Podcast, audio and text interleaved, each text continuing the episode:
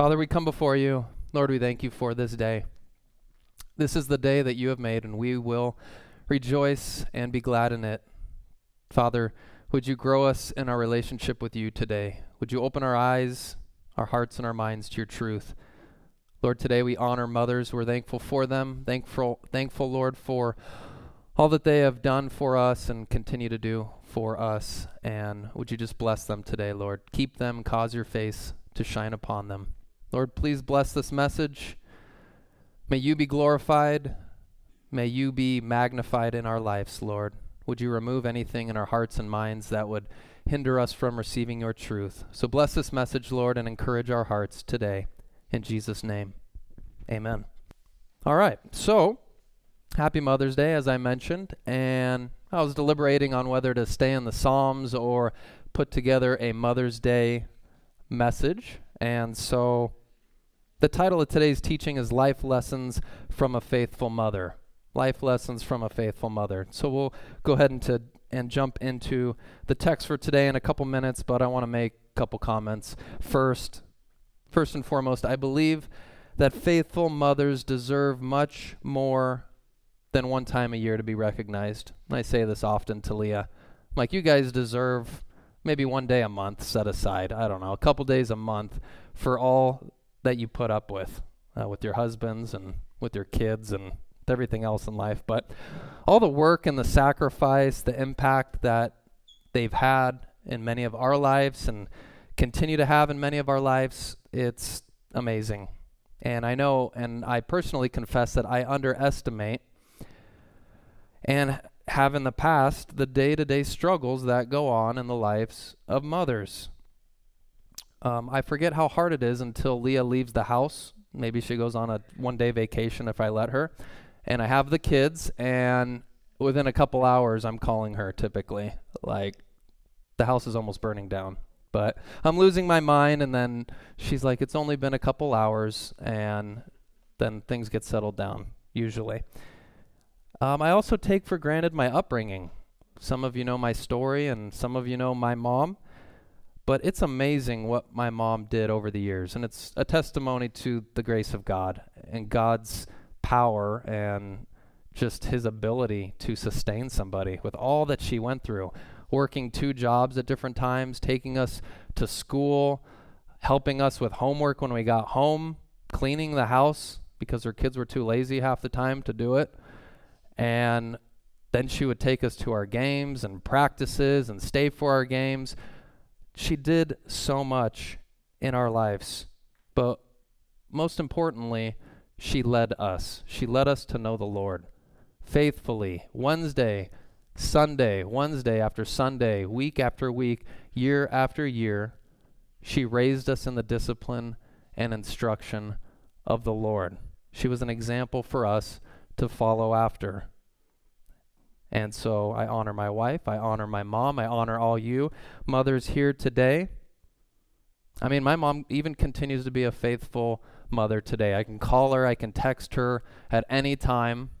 She might even be at work. She probably tells she works at a dentist office. She probably tells Dr. Chang just a minute. I could see her working on someone's teeth and saying, "Just a minute.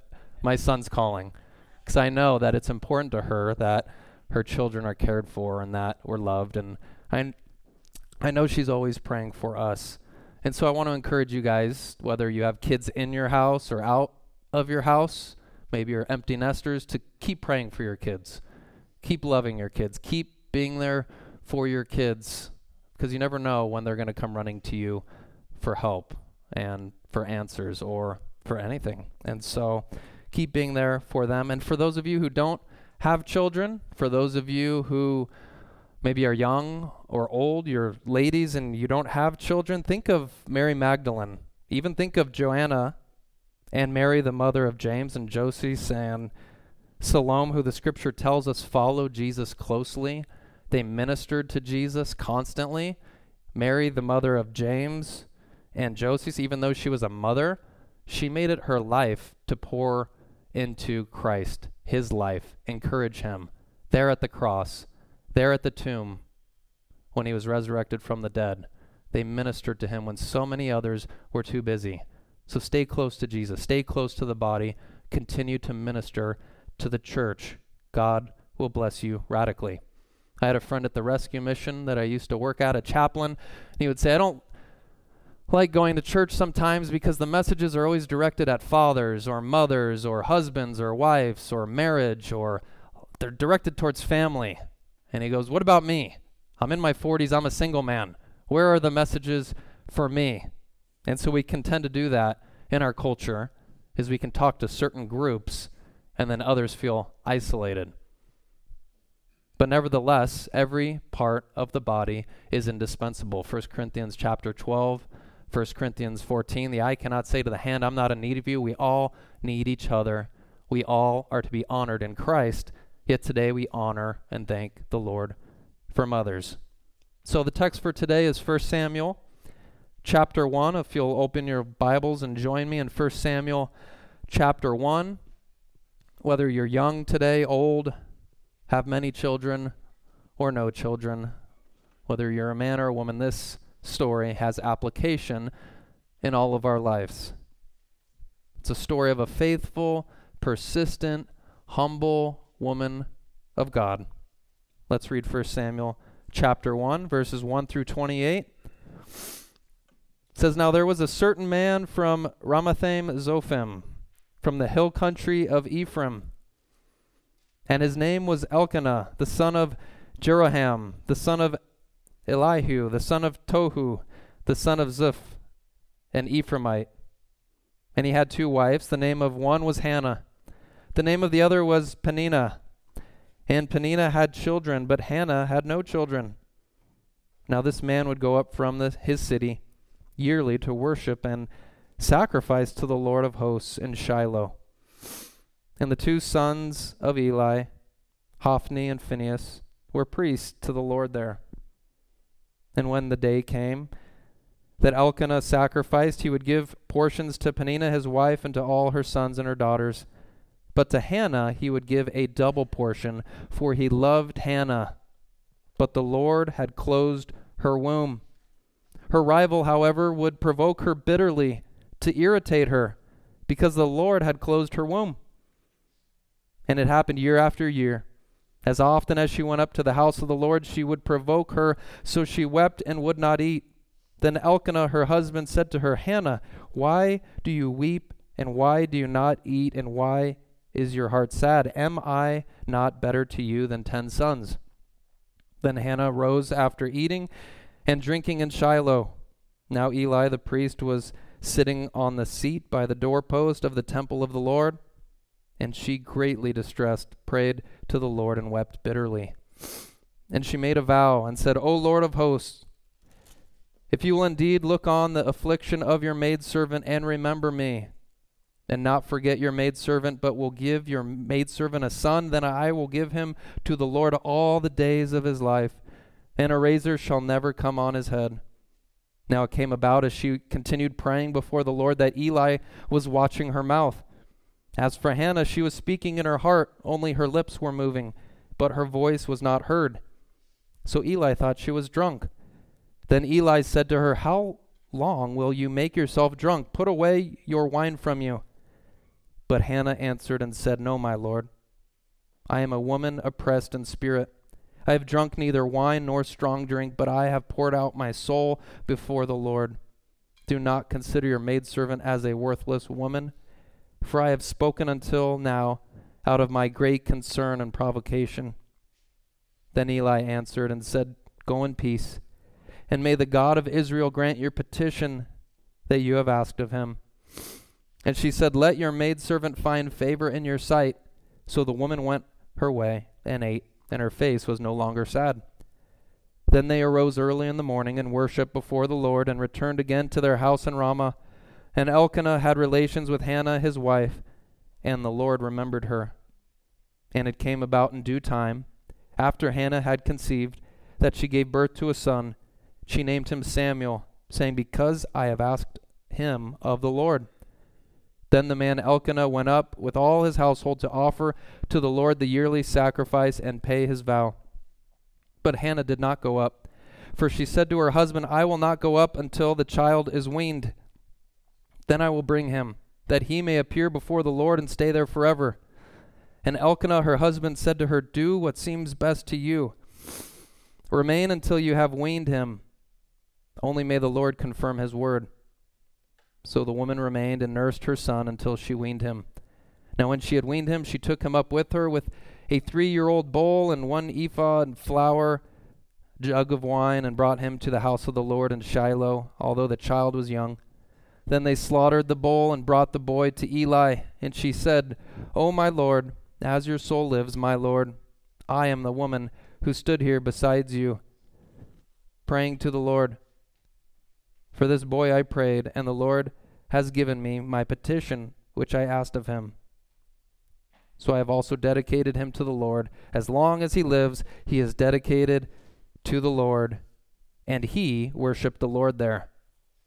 Many commentators believe the he there in verse 28, he worshiped the Lord there, is none but Samuel. Some other commentators said he's too young. He couldn't be worshiping the Lord. But if you look at chapter 2, verse 11, it says, Then Elkanah went to his home in Ramah, but the boy ministered to the Lord before Eli the priest. I believe from a young age, this boy saw his mother's faith, her diligence in the word, her humble spirit, and he took after his mother. And he worshiped the Lord from a young age and ministered to him. These allergies are killing me, so may the Lord be with me this morning. Keep um, blowing my nose about 20 times a day, but praise God. So, this week I watched a pastor's conference. I actually got together with 14 guys from the Treasure Valley to pray for one another, pray for the community, pray that the Lord would bless us in the ministry and encourage those who the Lord allows us to serve. 14 of us went up to a cabin in McCall for three days and ate Oreos and beef jerky and felt the ramifications of that on our ride home. But we watched a conference uh, for three days. I watched about seven sermons in three days, question and answer sessions. It was an encouraging time. Got to know guys that I've never met before. They welcomed me right in. They told me I'm part of their family. They said, whether you like it or not, you're part of our family now. Give me your phone number. We're going to check in on you, make sure you're doing well. And so it's always encouraging to meet new believers. And David talks about how I'm a companion of those who fear you, O Lord. If you fear the Lord, it's like we're on the same team. We might have some differences and we can talk about those in love, but we're on the same team. We're fighting the same fight, trying to win the lost to the Lord and encourage the saints. One of the sermons this week that I watched was on 2 Corinthians chapter 12, talking about Paul's thorn in the flesh. 2 Corinthians 12:7 says Paul said, To keep me from exalting myself, there was given me a thorn in the flesh, a messenger of Satan to buffet me, to keep me from exalting myself. Paul was taken up into the third heaven, he says, into the heavenly realm, to see things he could not even talk about or explain. He was blown away. And because of that and other visions, he says, God gave me a thorn in the flesh so that I would not exalt myself, so that I would stay humble, I would stay needy, I would stay dependent on the Lord. Now it says Satan gave him that thorn, but can Satan do anything in our lives without God allowing him to? No, he can't. So who really gave Paul the thorn? Well, the Lord. The Lord allowed it. Paul gave was given this thorn, I believe, by the Lord so that Paul would stay humble and reliant on him. And if you know the story, Paul cried out three times, Remove this thorn. And God says, No, my grace is sufficient for you, for my power is perfected in weakness. God's power is perfected in weak in our weakness. When we're weak, then we're strong because it causes us to go to the Lord, right? Causes us to get on our knees before him when perhaps we wouldn't. God gives us all thorns. As Christians, we all have thorns in our lives. Sometimes God takes the thorn out of our lives, and sometimes, like Paul, he says, No, this one's going to stay. We don't know what Paul's thorn was. Some believe it was eyesight. Some believe it was false teachers that kept harassing him and bothering him and hindering his message. Some believe it was some sort of ailment. There's many different interpretations there. Yet we all have thorns to keep us humble, to keep us weak, to keep us needy. One pastor at this conference shared how his father was a missionary in Brazil. Pastor said, I was young. My father took me and my mom and we went down to Brazil. He actually said within three and a half months he learned the language and preached a 45 minute message in Portuguese. Now, the way he made it sound was that his father had no familiarity with the language until then, picked it up, and then preached. It was amazing. He said so that was like his fame to glory, so to speak, was preaching this message. And he took off running and he was encouraging people down there and winning people to the Lord. But after 13 months, he got a stomach bug and he got really sick. And this pastor said, Well, just to keep it blunt, my dad was incontinent. And he said he struggled with it the rest of his life. And after 13 months, he got so sick he had to come back to America. And he said it was humiliating. And it was something his dad struggled with forever. And he said, I think this was my dad's thorn in the flesh. It was to keep him weak and needy and dependent on the Lord. This pastor went on to share how um, he was in college, and I actually wanted to share this story later, but I'll share it now because it relates. But he was in college and he had more Greek units than those in seminary, his seminary professors. He's sitting down with his professors and they're going, You know more Greek than we do. You've taken more classes in Greek than we have. You know more than we do. And he said he got puffed up. He was really prideful and arrogant. Like, why do I need, even need to be here? So he started applying for churches, pastoral jobs. He wanted to be a pastor. And time after time, they were turning him down. Finally, one church got back to him. It's like, praise God. They said, or we want to offer you a job. I said, cool. Janitor. Janitor. And he humbled himself. He goes, I need to pay the bills. I'm running out of time. No one else is getting back to me. For a year, he scrubbed toilets. He cleaned the sanctuary. He said he m- learned more in that year than he did in all of seminary.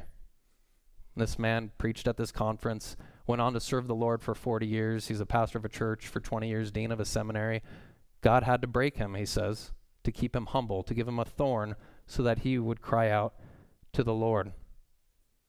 Point number one I want to give you five life lessons from the life of Hannah. Five life lessons from the life of Hannah in this story. Point number one life lesson God gave Hannah a thorn in the flesh.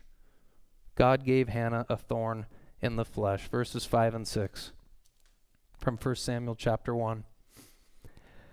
But to Hannah he would give a double portion, that's Elkanah, for he loved Hannah, but the Lord had closed her womb. Her rival, however, would provoke her bitterly to irritate her because the Lord had closed her womb. Twice we're told in verses 5 and 6 the Lord closed her womb. The Lord closed her womb. She desperately wanted a son. She's looking at Elkanah's other wife, Peninnah, which is an interesting name. I've never met a Peninnah, and I hope I'm pronouncing it correctly. But here she is harassing her, irritating her, provoking her. She has these children, yet is jealous. And oh, so badly does Hannah want a child. Perhaps part of her flesh wants a child to just say, Look, now I have a child, and just rub it in her face. Now, the text doesn't say that, but perhaps there's part of her that wanted a child for that reason. There's a struggle going on in her heart. It's a double thorn being barren and then being provoked. Most translations translate it to irritate Hannah. Verse 6 is why she provoked her. Some translations, like the New King James, says to make her miserable. The Hebrew word is ra'am, it's translated throughout the Old Testament actually as thunder, around 10 times. She was thundering her, provoking her, irritating her. One concordance says it means to be violently agitated, to make to fret, to roar thunder, to trouble. She's constantly badgering her right in her ear. Look at me. Look at my kids. You have none. Childish, right? Nanny, nanny, nanny. Look at you. She was trying to elicit a response in Hannah, trying to get under her skin, trying to drive her to anger, pushing her buttons. This wasn't a minor thorn. This wasn't an irritating little splinter that you and I might get, like my daughter Mercy got the other day running in the backyard with no shoes and socks on, as my kids love to do for some reason. I have to keep telling them, put shoes on. There's yellow jackets and bees and all these thorns, and they don't listen, and then they come running in. My son cut his foot the other day on some plastic toy that he has that he stepped on. Mercy had a splinter in her foot. It's like, I guess you guys are going to have to learn on your own. But for Hannah, this wasn't a little splinter. This was a dagger. This was a dagger to her heart. This was a deep wound. This was extremely painful and agonizing. Which leads us to our second point. Second life lesson is that Hannah patiently endured the pain. Verse 7. And it happened year after year. Year after year, as often as she went up to the house of the Lord, she would provoke her. So she wept and would not eat. Here she's getting this double portion. Elkanah is blessing her with the sacrifice. He's giving some to Peninnah and her children, yet a double portion, perhaps leaving the savory parts for Hannah, and yet she can't eat. She's devastated. She's weeping bitterly. She's sorrowful in her heart. And this happened year after year. This wasn't a short term thorn in the flesh. This wasn't something that she lived with for a couple days or a couple months. Year after year. Hannah could have said, I'm not coming up to the house of the Lord anymore.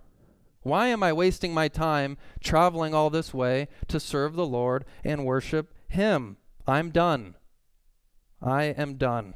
God's not giving me what I want. I'm tired of being abu- abused. I'm tired of being provoked. Why am I going to waste my time crying out to God? He's not hearing my prayers. She could have said those things. Yet she patiently endured. Year after year, she went up and she was obedient, faithfully obedient to the Lord. She endured. I love Hebrews chapter 12, verses 1 through 3 through 3. Therefore, it says since we have so great a cloud of witnesses surrounding us, let us lay aside every encumbrance and the weight that so easily entangles us, and let us run with endurance the race that is set before us, fixing our eyes on Jesus, the author and perfecter of faith, who for the joy set before him endured the cross, despising the shame, and is seated at the right hand of the throne of God. Consider him who endured such hostility from sinners against himself so that you will not grow weary and lose heart. I think we'll be benefited if we're just reminded of those three verses every sermon. Endure. The writer to the Hebrews is saying, Endure. Lay aside the weights, lay aside the encumbrances, lay aside the sins that are tripping you up. It's hard enough to run this race we're all in. So lay aside these sins and weights that are pulling you back. And then he says, Fix your eyes on Jesus the author and perfecter of faith. Look to him. Be like him. Scripture says, like flint, he set his heart, his mind, his face to Jerusalem. He cast everything aside. Peter tried to get in the way. He said, Get behind me, Satan. Whatever was in the way was cast aside. He was on a mission. And so the writer to the Hebrews says, Endure as he endured, so that you don't grow weary and lose heart. There's a temptation in the Christian life to lose heart, to grow weary, to get tired. This isn't a sprint, this is a marathon, and we're in it together. We're helping each other out. Problem is, how do we help someone out when we're too busy with all these weights and encumbrances, sins that are holding us back? We're so busy trying to get rid of our own entanglements that we can't look to our brother and help them. So the goal is to get freed up so that we can serve one another and help each other get to the finish line. So Hannah is enduring. She continues to go to the house of the Lord. The pastor at this conference that I watched, he said at 10 years old, he went into his dad's office. It was that same pastor I brought up a minute ago. This pastor who was a missionary, or his dad was a missionary. And he said, Dad, I know you're a missionary. I know that you preach the word. I know you're a pastor. And people are going to think I want to preach. Here he is, 10 years old. Dad, I want to preach. And people are going to think I want to preach, Dad, because you're a preacher. And he goes, That's part of the reason, but I just want to honor God with my life. And I think God's gifted me to preach. This was his dad's response. Quote, Get used to saying yes to God. Son, you're 10 years old. Get used to saying yes to God. Be obedient, and God will take care of the rest. Isn't that true for all of us? I wrote that down. I was taking a lot of notes. Get used to saying yes to God. Lord, but I want to do this for you, and I want to do this great thing for you, and and whatever it may be. Just get used to being obedient to the Lord, to saying, Lord, here I am. Whatever you have for me in my life, Lord, be glorified. In my family, be glorified. In my church, be glorified. If it's scrubbing toilets, if it's taking out the trash, Lord, I want to do that. And that's what this man ended up doing serving the Lord in a church as a janitor. Even though he knew from the time of 10 years old he wanted to be a preacher. Talk about patiently enduring in him.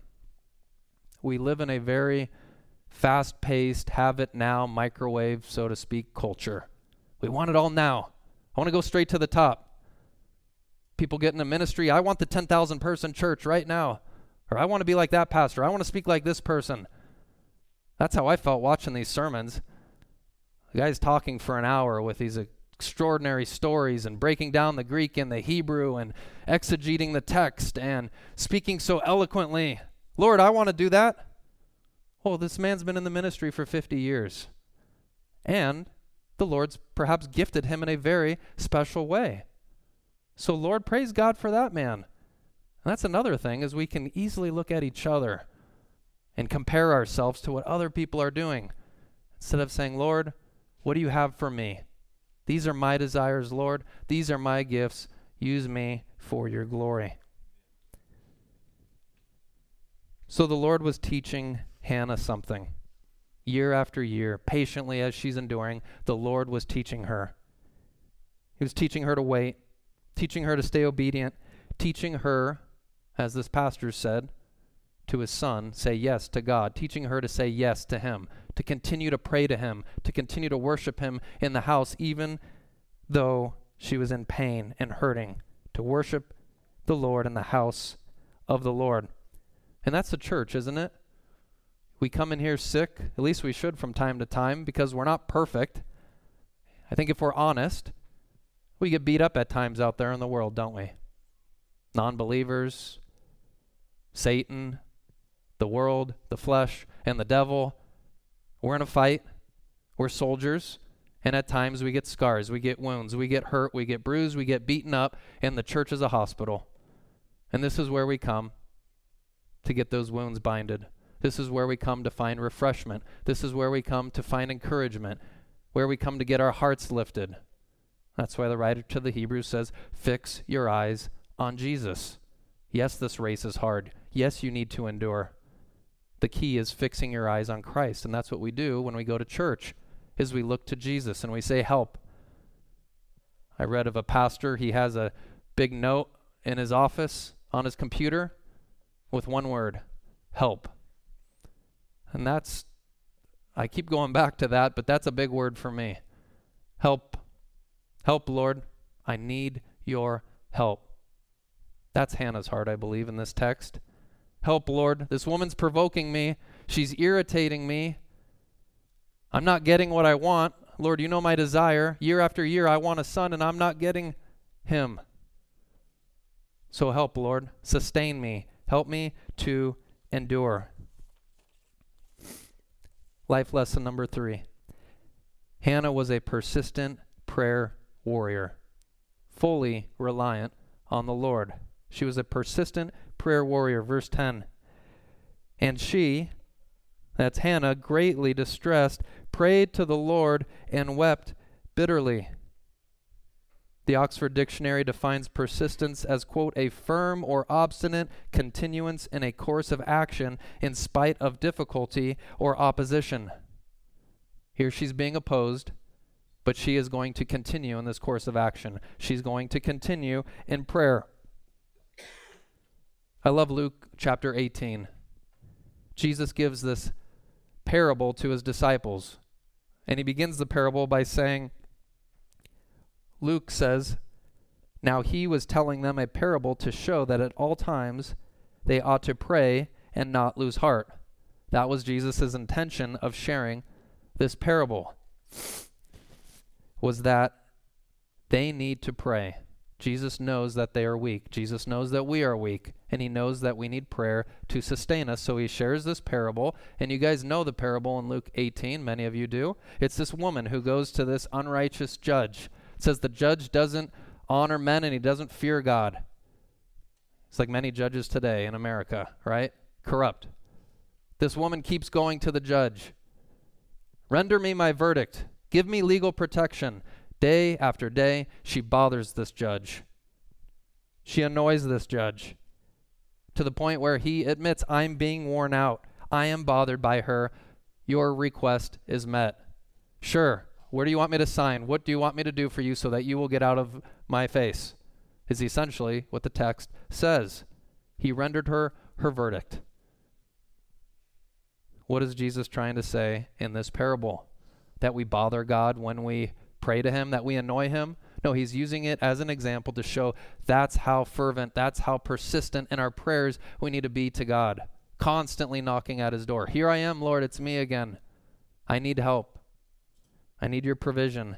I have needs, I have desires. And Jesus begins to co- conclude the parable in Luke 18 7 by saying, Now shall not God bring about justice for his elect who cry to him day and night?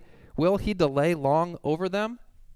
Ask and it shall be given to you. Seek and you will find. Knock and the door will be opened to you. If you, being evil, know how to give good gifts to your children, how much more does your heavenly Father know how to give good gifts? And as one gospel says, the Holy Spirit to those who cry out to him. God will give you good gifts. Not o- he's not always going to answer our prayers, though, like Hannah. He's not always going to give us what we want. He's not always going to give us what we desire. He's going to give us something better than that. He's going to give us what He desires for us. He's going to give us what we need. He's going to bring us into closer communion with Jesus. And that's what we need more than anything, and that's what prayer does. I love what Paul says in Philippians 3 I want to know Christ the power of his resurrection, to share in his sufferings and be conformed unto his death, in order that I may obtain the resurrection from the dead. Not that I have already obtained it or have become perfect, but I press on so that I may lay hold of that for which also I was laid hold of by Christ Jesus. Brethren, I don't regard myself as having laid hold of it yet. One thing I do.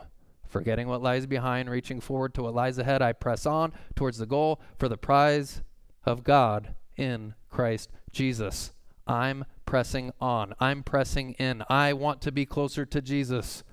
That's what prayer does. It unites us to the heart of God, it unites us to His Son, and God gives us more of His Holy Spirit when we seek Him in persistent prayer. Another pastor at this conference was asked after 40 years of ministry, What's your number one regret? What's your number one regret? And he didn't have to think about it for more than two seconds. He said, I would pray more. That was what he said. That was his answer. That was his number one regret in the ministry. He would pray more. Are you struggling? Take it to the Lord in prayer. Are you at a good season in your life? Take it to the Lord in prayer all the more. James 5:13 Is anyone among you suffering? Let him pray. Is anyone cheerful? Let him let him sing songs or praises to the Lord. I love that song What a friend we have in Jesus. All our sins and griefs to bear, what a privilege to carry everything to God in prayer. Oh, what peace we often forfeit. Oh, what needless pain we bear all because we do not carry everything to God in prayer. Hannah made sure to stay in prayer. Oh, it must have been hard, I'm sure, being provoked and bothered and irritated, yet she cried out to the Lord. She cried out to the Lord so fervently, in such desperation, that Eli the priest thought that she was drunk. That's what the text goes on to say. She's mumbling with her mouth, words aren't coming out. She's in there crying out to the Lord, her heart, she actually says, I'm pouring out my spirit, Eli, to the Lord. No, I'm not drunk. I'm just pleading with the Lord that he would meet my request. You see that just humility, that desperation, that neediness. And that's not there in many of our lives unless there's a thorn there to accompany it. That thorn drove her to her knees. She says in verse 15, I'm a woman oppressed in spirit. Verse 16, she speaks of being of great concern and provocation. Her trial didn't push her away from God, it drove her to Him. I love what Matthew Henry said. Quote, Prayer is heart's ease to a gracious soul. Prayer will smooth the countenance. It should do so. None will long remain miserable who use a right the privilege of going to the mercy seat of a reconciled God in Christ Jesus. Life lesson number four Hannah was willing to give over to the Lord the very thing she wanted more than anything. Hannah was willing to give over to the Lord the thing she wanted more than anything. Verse 11 She made a vow and said, O Lord of hosts, if you will indeed look on the affliction of your maidservant and remember me, and not forget your maidservant, but will give your maidservant a son, then I will give him to the Lord all the days of his life, and a razor shall never come on his head. Not only is she willing to give her son over to the Lord, she's doing what number six tells us is a Nazarite vow. A razor shall never touch his head. He will be separate, holy to the Lord. The Nazarite was to not eat grapes, drink wine, to do many things that others would do to show that they were separated, holy. It was a sign of this vow unto the Lord. Like Samson, like John the Baptist, other Nazarites in the scripture who did many, many mighty, powerful, awesome things for the Lord. This was her prayer. This was her heart's cry that he would be a Nazarite. And so many commentators believe that Samuel was a perpetual Nazarite.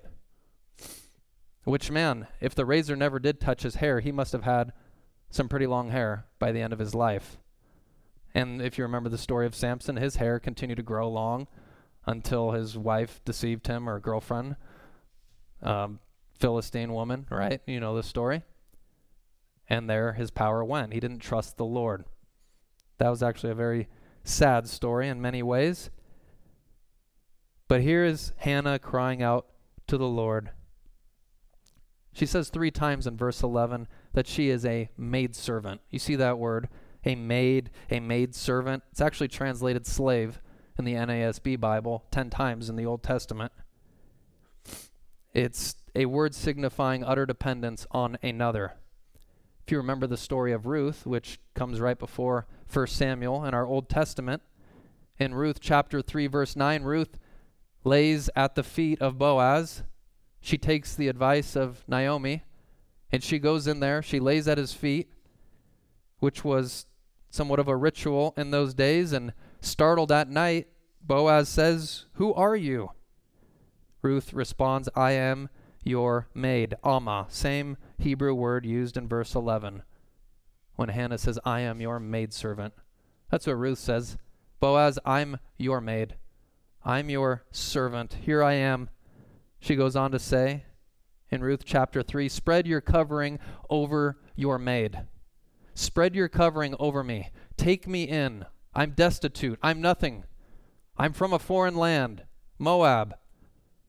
You are a wealthy man, powerful. My life is in your hands. Spread this blanket over me. I'm but your maid. A sense of humility, surrender, dependence upon another.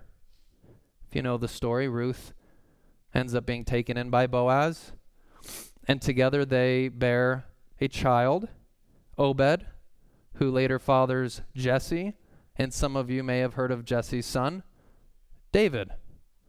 Ruth is the great grandmother of King David.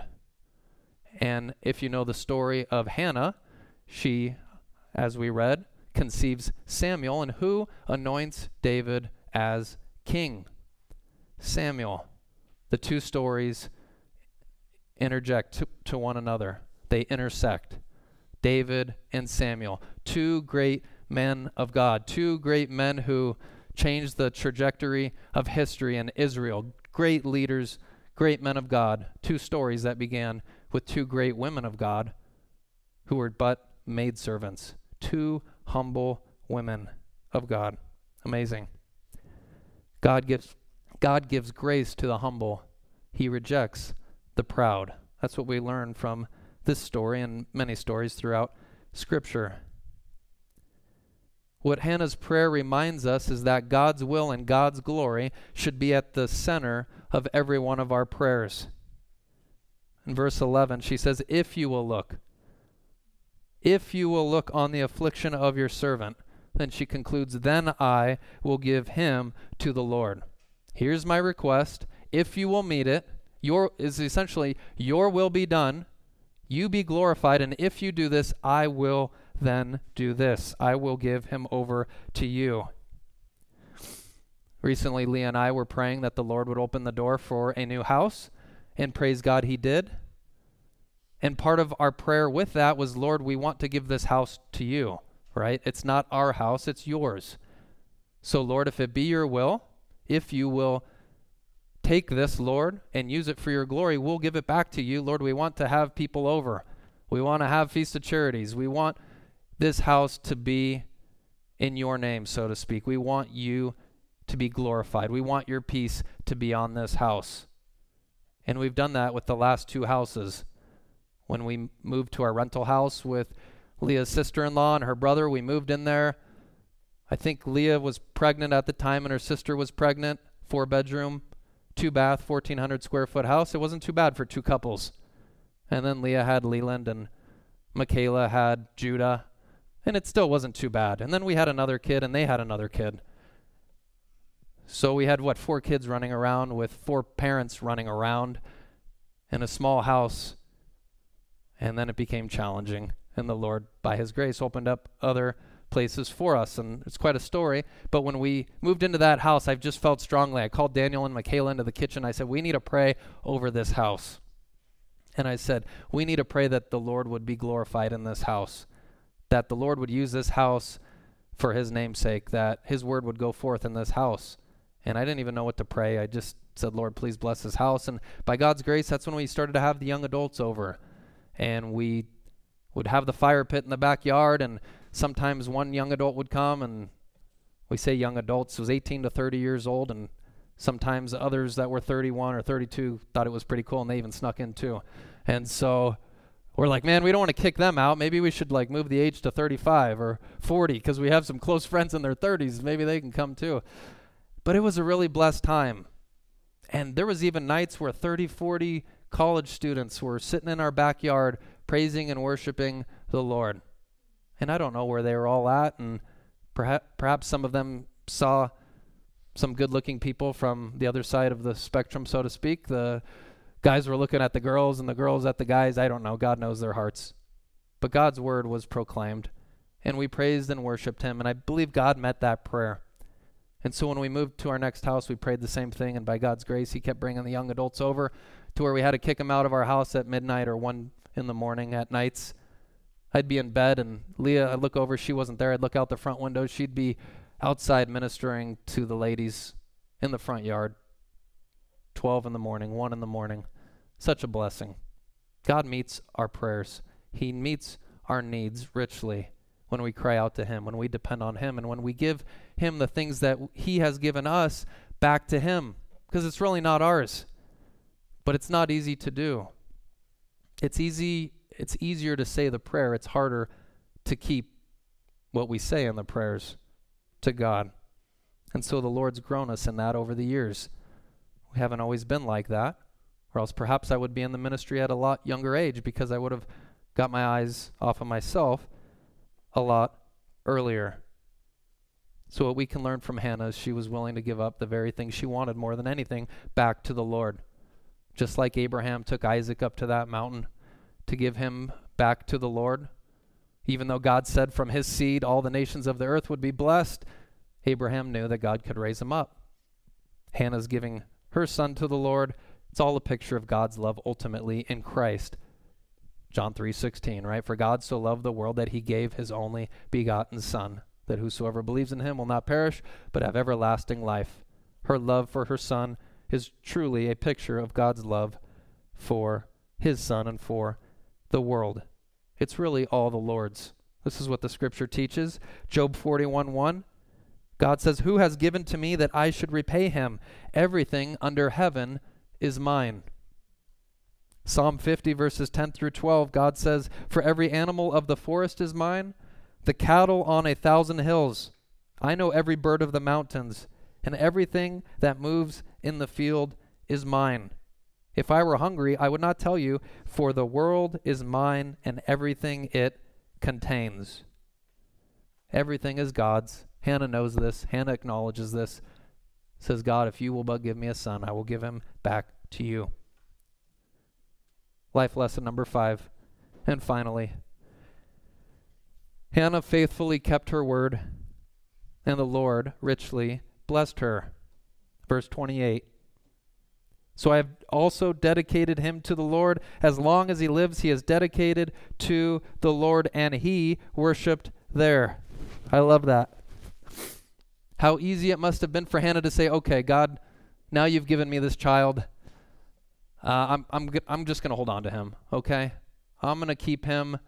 I didn't quite mean what I said. Thank you. Some of us perhaps have done that in our lives. Lord, if you'll do this, if you'll just rescue me from this situation. I prayed like that in my early 20s.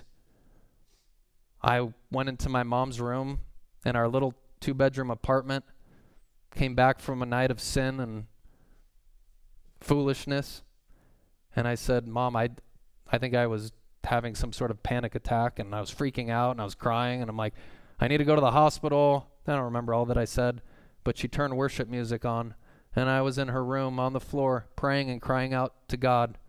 And I said, Lord, please rescue me from this.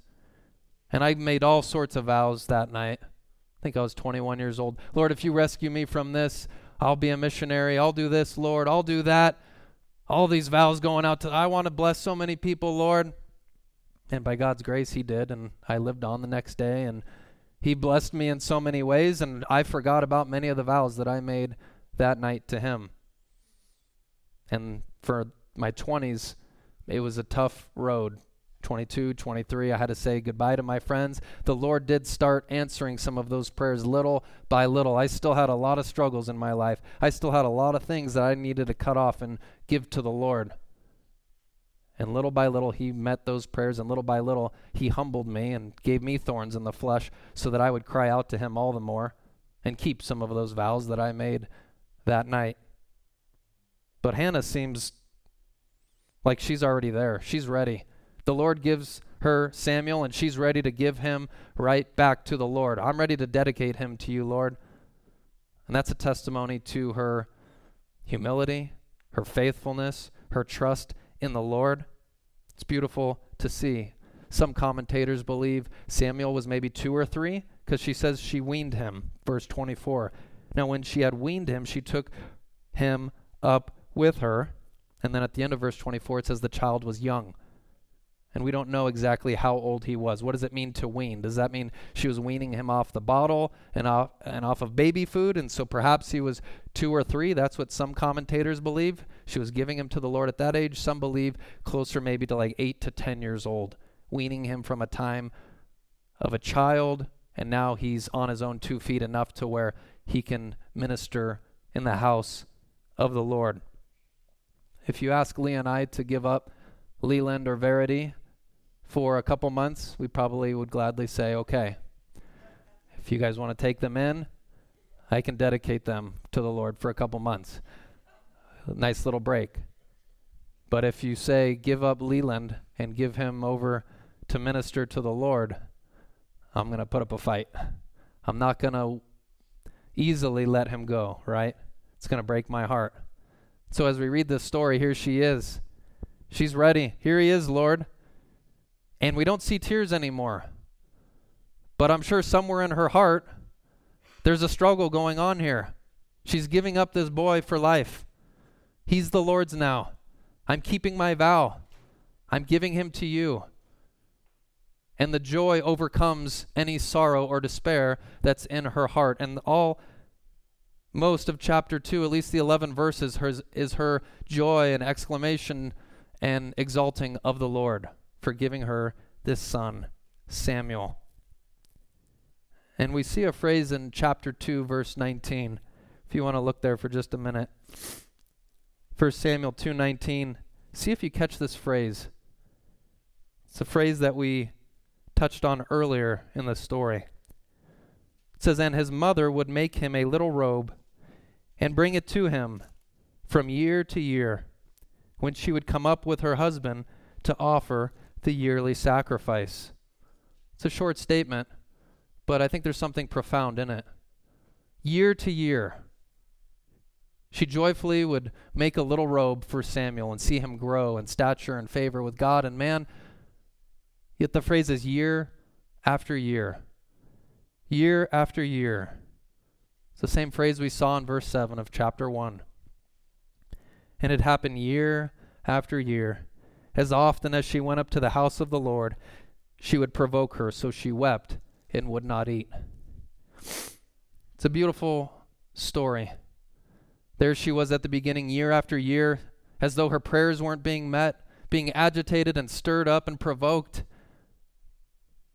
All those painful memories, now here she is, year after year, going up to the house of the Lord in joy, bringing this robe, seeing this little son of hers worship the Lord, minister to the Lord, growing in intellect and wisdom and favor, and what joy it must have brought her heart. Psalm 126, verse 5. Those who sow in tears will reap with shouts of joy. Psalm 126, verse 6. He who goes out weeping, bearing a trail of seed, will surely return with shouts of joy, carrying sheaves of grain. And Psalm 30, verse 5. Weeping may stay for the night, but rejoicing comes in the morning. Hannah went on to be blessed. The Lord actually gave her three more sons and two more daughters after Samuel. Most of you know the story of Samuel. He went on to be this great man of God who feared God. He was a great prayer warrior. He anointed Saul, he anointed King David. He was a man of holiness, even rebuking the kings to their face. And when he went to anoint King David in Bethlehem, it says all were in fear as he marched into town and even asked him, Do you come in peace? People had respect for Samuel. They feared God and honored him because of his faithfulness to the Lord, which ultimately points back to his mother's faithfulness, Hannah. But ultimately, the story's not about Samuel. It's not about Hannah. It's about God. The glorious, awesome, majestic God comes down to this humble, contrite woman this compassionate God, this sympathetic, this caring God hears her prayer. And he hears our prayers too, doesn't he? He meets all of our needs in Christ Jesus. Listen to Hannah as she sums up what I'm saying here in chapter 2, verses 1 and 2. It says, Then Hannah prayed and said, My heart exults in the Lord, my horn is exalted in the Lord, my mouth speaks boldly against my enemies, because I rejoice in your salvation. There is no one holy like you, Lord. Indeed, there is no one besides you, nor is there any rock like our God. She gives God all praise, all glory, exalts him, says there's none like him, and he is the rock on which she builds her life. And so, as I close, I have a question for us. Will God forget about your needs? Will God forget about your struggles? Will He forget about your thorns in the flesh? Or your desires or your hopes? Will God forget about you? Because Hannah's prayer was, Lord, remember me. Lord, remember me. Here's God's answer Can a woman forget her nursing child, that she should have no compassion on the son of her womb? Even these may forget, but I will never forget you. God remembered Hannah. God will remember you and I. As Jesus said, He will not delay long over them. Amen. Let's pray. Father, thank you for this day. Thank you for your word. Lord, would you bless us all in Christ? Would you bless the mothers here today? Help us all, Lord, to endure in Jesus Christ, to run the race that is set before us. May we cast aside any sin or encumbrance, Lord, and may we run with endurance, fixing our eyes on Jesus. We thank you, Lord, as we transition now to take communion. Prepare our hearts, Lord, and create in us a clean heart, Lord, as we sang earlier. Humble hearts before you. We love you. In Jesus' name, amen.